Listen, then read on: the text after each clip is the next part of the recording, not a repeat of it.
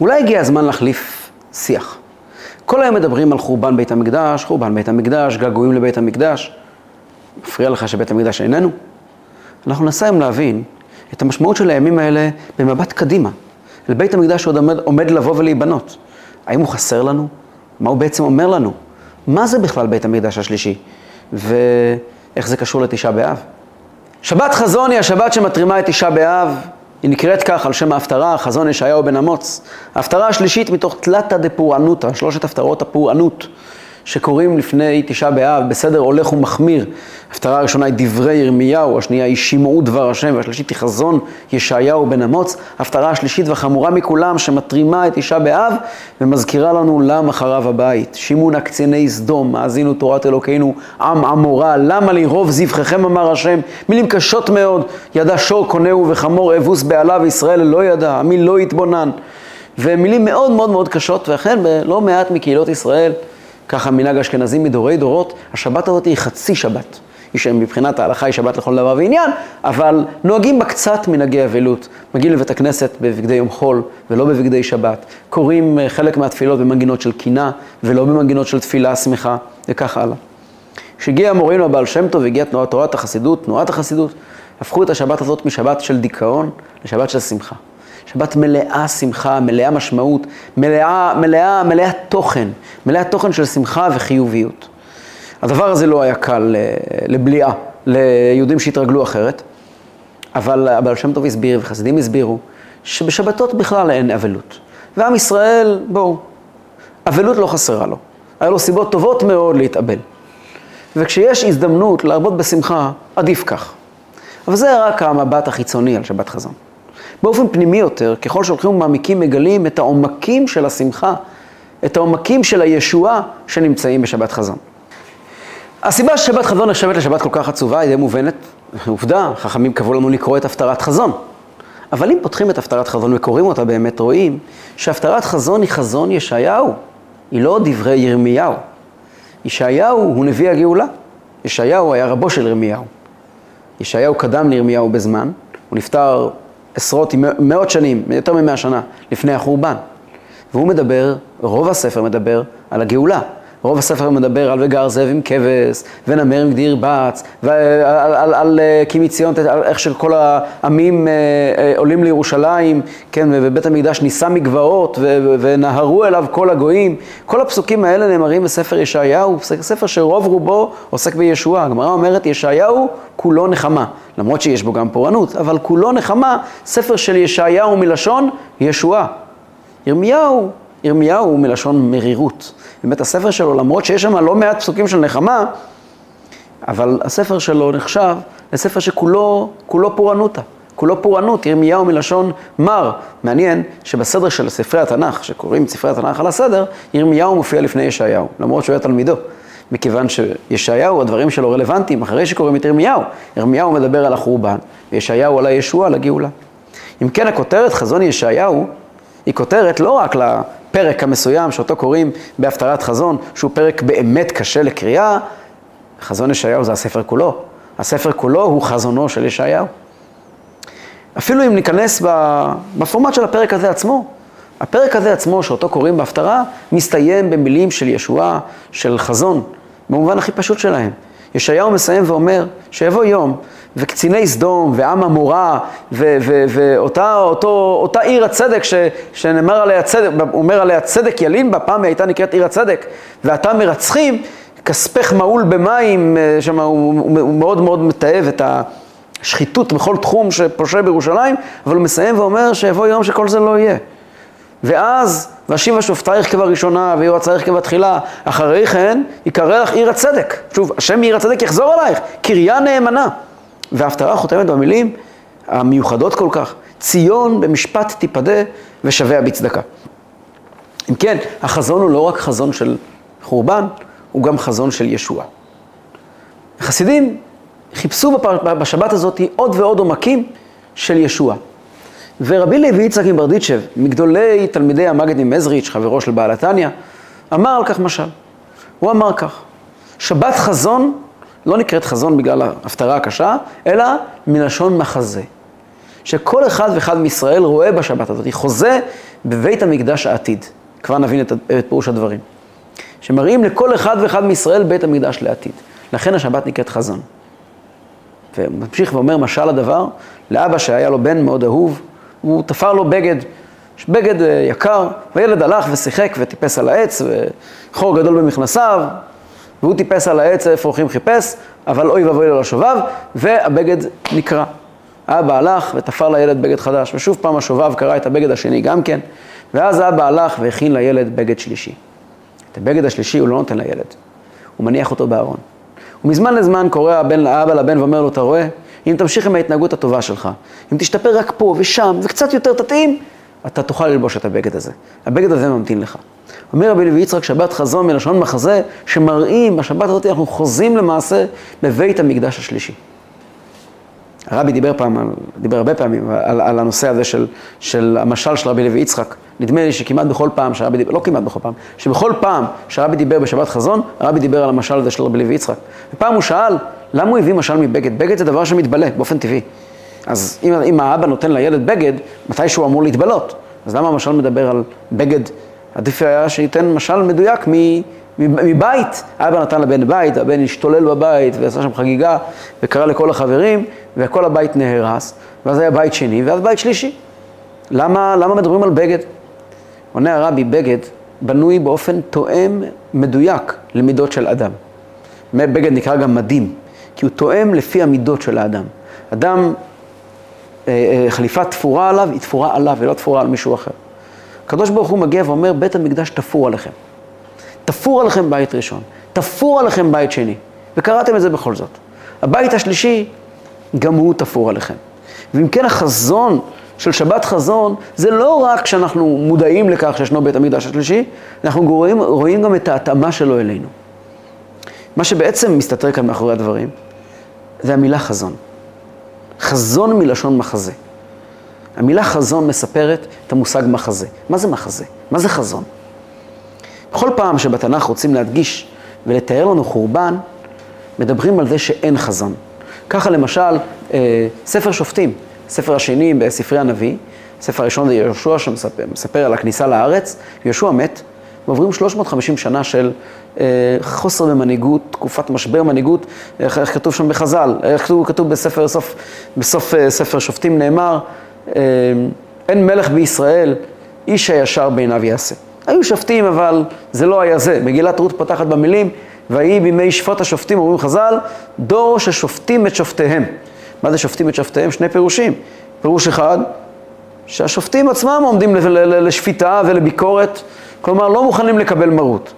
ופירוש שני, השופטים ראויים לביקורת, יש מה לבקר בהם. כך או כך, זו תקופה של היעדר מנהיגות, שקצת מזכירה תקופות אחרות בהיסטוריה, אני לא מדבר כעת אקטואליה. אבל uh, תקופת שופט השופטים, איך היא מסוכמת? בפסוק, בפרק השני של ספר שמואל, ספר שמואל מתחילתו מדבר על תקופה חדשה. מגיעה חנה עם שמואל, מגיעה לשילה ומתפללת על בן, ומיד בתפילה שלה כבר מזכירה את העובדה שכעת הולכת להתחיל תקופה חדשה. וירם קרן למלכו, וירם קרן משיחו, הולכת להתחיל תקופה חדשה, עומד להגיע בן שישנה את הגלגל, חז"ל אומרים על הפסוק, משה ואהרון בכהניו ושמואל בקוראי שמו, שמואל הוא המשך למשה ואהרון, כאילו לא היה באמצע 350 שנה. מיד בפרק השני של, של, של ספר שמואל נאמר ששמואל כילד מקבל נבואה. ושם נאמר, אין חזון נפרץ. ההגדרה של התקופה הזאת, של אותם 350 שנה של חסר בין כניסה לארץ לבין שמואל הנביא, נקראים תקופת אין חזון. תקופת אין חזון. אין חזון כשמגיע שמואל, הוא מייצר את החזון, ומדברים על להקות נביאים שמסתובבים איתו, ושאול היה נביא, ודוד היה נביא, ונתן הנביא, וגד החוזה, וכל אלו אנשים שבעצם תקופה של נבואה שמתחילה משמואל הנביא ומסתיימת אצל ישעיהו וירמיהו. אז כן, חזון זה תקופה של יכולת לראות משהו מעבר. אותו הדבר בפרקי אסף, אסף, אסף אה, אה, אסף המשורר שמופיעים בתהילים, שמדבר על החורבן, הוא מדבר על זה ש... מהי חורבן? הוא חורבן? הוא אומר, אין איתנו נביא ולא איתנו יודע עד מה. החורבן מתאפיין בזה שאין חזון. גם נביאייך נכשלו מלהעמיד חזון. אין חזון. מגיע רבי לוי יצחק ואומר, שבת חזון, כל אחד מאיתנו חוזה. המילה חזון היא מילה כל כך קסומה. יש פסוק בספר משלי, באין חזון ייפרע עם. חזון זה היכולת לראות למרחקים. חזון זה היכולת לראות מעבר לכאן ועכשיו. לראות את מה שמסתתר מאחורי. חזון, במקרה של שבת חזון, זה להסתכל על השן שמתנדנדת ולומר, לא מתנדנד, לא מתנדנד כאן שן, אלא שן חדשה עומדת לבקוע. החזון זה לראות מה מסתתר מאחורי חורבן בית המקדש. שבת חזון היא מין חלון בזמן שמאפשר לנו לראות את התוכן הפנימי של תשעה באב. לא כיום של חורבן, אלא כיום שבו נולד מלך המשיח. כמו שכתוב במדרש, שב... שחורבן בית המקדש, כמה רגעים לפני כן נולד משיח. ולמה זה כתוב, מה, מה הפירוש בזה? הפירוש הוא שהחורבן הוא תוצאה של לידת משיח. לידת משיח הייתה לפני החורבן, כך נאמר בחז"ל. כלומר, הבית המקדש חרב כדי שיקום בית מקדש נוסף. יש מדרש מופלא בילקוט, שאומר כך: עלה אריה, במזל אריה, והחריב אריאל, כדי שיבוא אריה, במזל אריה, ויבנה אריה. מה הכוונה? מסביר המדרש. בא אריה זה נבוכדנצר, שעליו נאמר בפסוק, עלה אריה מסבכו. במזל אריה זה חודש אב, כמו שכתוב, על גלות ירושלים בחודש החמישי. והחריב אריאל, זה בית המקדש, עליו נאמר, הוי אריאל אריאל, קריית חנה דוד. על מנת שיבוא אריה זה הקדוש ברוך הוא, שעליו נאמר, אריה ישאג מי לא יירא. במזל אריה דכתיב, והפכתי אבלם לששון. ויבנה אריאל, בונה ירושלים השם, נדחי ישראל לכנס. בעניין בית המקדש, עליית נבוכדנצר להחריב את בית המקדש היא על מנת שיבוא אריה. העלייה שלו להחריב את בית המקדש היא כדי לבנות בית מקדש חדש. החורבן הוא בסיס ותשתית לגאולה. אבל בואו ננסה להבין את זה באמת. למה באמת החורבן הוא תשתית לגאולה? מהו באמת הסיפור הזה של בית המקדש שמפמפמים לנו יום ולילה, בית המקדש השלישי, בית המקדש השלישי, בית המקדש השלישי? מה הסיפור של בית המקדש הזה, ומה אנחנו בעצם רואים וחוזים בשבת חזון? אז קצת היסטוריה. נדבר על בית ראשון, בית שני ועל החזון, על הבית השלישי. בית ראשון הובנה על ידי שלמה המלך. שלמה שמו, שלום ושקט אתן אל ישראל בימיו. הוא בונה את בית המקדש הראשון בירושלים, הראשון שנבחר, כל מה שנבחר השם, ויש בו השראת השכינה, הקדוש ברוך הוא מתגלה בבית המקדש, ויש בו נבואה, כמו שהזכרנו קודם, ואורים ותומים, ועוד הרבה מאוד דברים שלא היו בהמשך בבית המקדש השני. בית המקדש, בית המקדש הראשון חרב, ואז מגיע הנביא ואומר, גדול יהיה כבוד הבית הזה, האחרון, מן הראשון, בזמן בניית בית שני. בית שני נחשב לגדול יותר מבית ראשון, אלא שנחסרו בו חמישה דברים. לא חמישה דברים סתם, אלא חמישה דברים עיקריים. נחסרו בו הנבואה, ההורים והתומים, אה, אה, נחזר, נחסרו בו כל מיני דברים, ארון הברית, דברים שהיו הליבה של הבית הראשון, לא נמצאים בבית השני.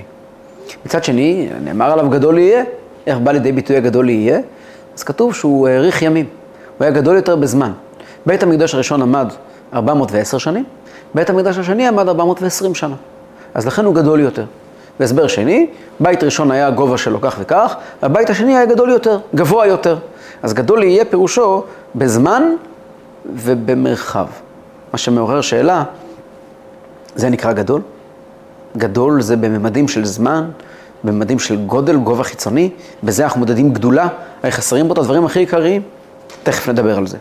ואז מגיע הבית השלישי. הבית השלישי הוא בעצם כולל בתוכו אלמנטים מהבית הראשון ואלמנטים מהבית השני, כפי שתכף נבין. ההבדל בין הבית הראשון לשני והשלישי מאוד מזכירים לנו את אברהם, יצחק ויעקב, שלושת האבות שלנו. אברהם זה כנגד הבית הראשון, הוא מגיע, מאוד מזכירים לנו את אברהם, יצחק ויעקב, שלושת האבות שלנו. שלושת האבות, שלושתם ביקרו בהר הבית, ולכל אחד מהם היה משהו אחר לומר. מה שהראשון אמר, מתאים באופן די מופלא לבית הראשון.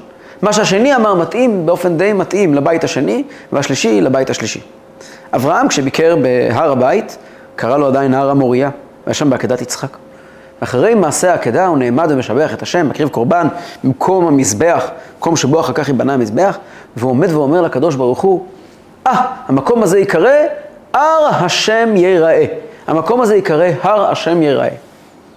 יצחק מגיע למקום הזה שלוש שנים מאוחר יותר, ויצא יצחק לסוח בשדה לפנות ערב.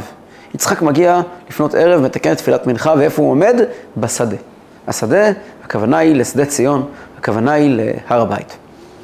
יעקב, כמה עשרות שנים מאוחר יותר, מגיע גם הוא למקום בדיוק כזה, בדרך שהוא בורח מהבית של אביו. הוא בורח לחרן מפני עשיו אחיו, ויפגע במקום, וילן שם קיבה השמש, והוא לוקח מאבני המקום וישם מראשותיו, הוא מקים שם מצבה, והוא קורא למקום הזה כאשר הוא מגלה את אה, מחזה, והנה השם ניצב עליו, והוא נעמד ואומר, מה נורא המקום הזה? אין זה כי אם בית אלוקים, וזה שער השמיים. אומרת הגמרא, אברהם קראו הר, יצחק קראו שדה, ויעקב קראו בית. בואו נבין קצת מה זה הדימויים האלה, הר, שדה ובית. דמיינו הר, הייתם פעם בטיול, ראיתם הרים, הייתם באלפים, הייתם בכל מיני מקומות שאפשר לראות הר. אומרים ההבדל בין הר לבין שר, הר ככל שאתה מתקרב אליו הוא נעשה גבוה יותר. אתם הייתם בהר, דמיינו לעצמכם, אתם עומדים באיזה הר גבוה, בהימאליה, באיזשהו מקום. ההר הוא מאוד מאוד מרשים, הוא מאוד גדול, הוא תופעת טבע שאתה עומד מולה, משתומם ומסתכל ואתה אומר, וואו, זה הר. הר זה גלויה, זה, זה, זה משהו, זה נוף שאתה עומד מולו בהשתאות, הטבע מתפרץ מתוך עצמו, ו, ואנחנו שרגילים לגור בבתי בטון צפופים על, על, על, על ים של אספלט, עומדים מול טבע פראי בכל העוצמה שלו. זה הר. שדה שדה כל אחד מדמיין לעצמו, עומד עיקר, עגלי זיעה יורדים לו על המצח, על הראש שלו כובע סומבררו. והוא עומד עם הטרקטור או עם המחרשה באיזשהו שטח גדול, מרחבים שזרועים תלמים תלמים, ועומדים פרחים קטנים, הולכים וגודלים, והוא עובר ביניהם. זה שדה. ומה זה בית? איך אתם מדמיינים בית? בית קטן, צריף, עם, אה, עם אה, גג רעפים כמובן, יש אח קטן, חם עכשיו, אבל יש אח קטן שבוער שם, וגפן שתטפס אליי מן הבוסתן, זה בית. הר, כמו שהזכרתי מקודם, זה הפלא, זה הנשגב. שדה זה עמל. שדה זה מקום שבו לא הטבע מדבר, אלא מדבר מה שאני עשיתי עם הטבע. ובית, בית זה המקום שלי. אברהם קורא לאלוקות שבא לידי ביטוי בבית המקדש, הר. אברהם הוא הראשון שגילה את המופלא. אברהם הוא הראשון שגילה את הקדוש ברוך הוא. והוא, איך הרמב"ם כותב, שעומד אברהם, והוא עומד וקורא, והוא הולך וקורא, הוא צועק בכל מקום שהוא מגיע, בשם השם כל עולם, בשורת בריאת העולם, הבשורה האדירה של כל אחד שמגיע אברהם אבינו ומבשר אותה לכל באי עולם, היא בשורה אדירה, ואברהם אומר, תסתכלו על ההר, תסתכלו מה קורה פה. הוא עומד ומנסה להאיר את העולם הישן, את העולם האלילי, הפולליסטי, מהתרדמת המטופשת שלו. הוא אומר, חבר'ה, תתעוררו, יש פה הר, תשימו לב להר הגדול הזה. הוא לא בא לחולל שינוי אצל אנשים, הוא בא להסב את תשומת הלב שלהם. הוא בא להראות להם את האמת האלוקית הגדולה מהחיים שנוכחת כאן. יצחק זה שלב שני. יצחק לא בא להסב תשומת ליבו של אף אחד. יצחק עובר תלם אחרי תלם, חורש, ויזרע יצחק בשנה ההיא, בארץ ההיא, וימצא מאה שערים ויברכהו השם. אומר רש"י, הוא חופר בשנה קשה, בארץ קשה. יצחק הולך ועובד ומזיע וקובע, מקבע את האמונה בעצמו, בבני ביתו, הוא הולך וחורש, הוא כבר לא עוסק בהר, הוא עוסק בשדה, הוא עוסק בעבודה של האדם. יעקב קראו בית. מה זה בית? בשונה מאברהם ויצחק, אברהם ויצחק לא הקימו בית. לאברהם היה בית מאוד יפה, אבל בבית של אברהם יצאו גם ישמעאל לבני קטורה. אין שם בית. יש יצחק. יצחק הוא ממשיכו של אברהם, בדרך של יצחק, אבל לא הממשיך של אברהם. אברהם לא הצליח להעתיק את ההר שלו לכל המשפחה. הוא גם לא ניסה, זה לא היה המשימה שלו. הוא רק הסב את תשומת ליבם.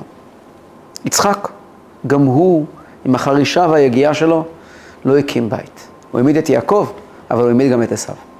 רק יעקב נסע למרחקים, הלך לבית חרן, לבית לבן שבחרן, למקום לעומתי לחלוטין לכל מה שהוא מאמין בו, הסבא של הילדים שלו הוא הסמל של ההפך בכל מה שהוא מאמין בו. ומוצאים משם 12 שבטים נפלאים, מוצאים משם בית, בית יעקב. כולנו נקראים עם ישראל על שמו של יעקב.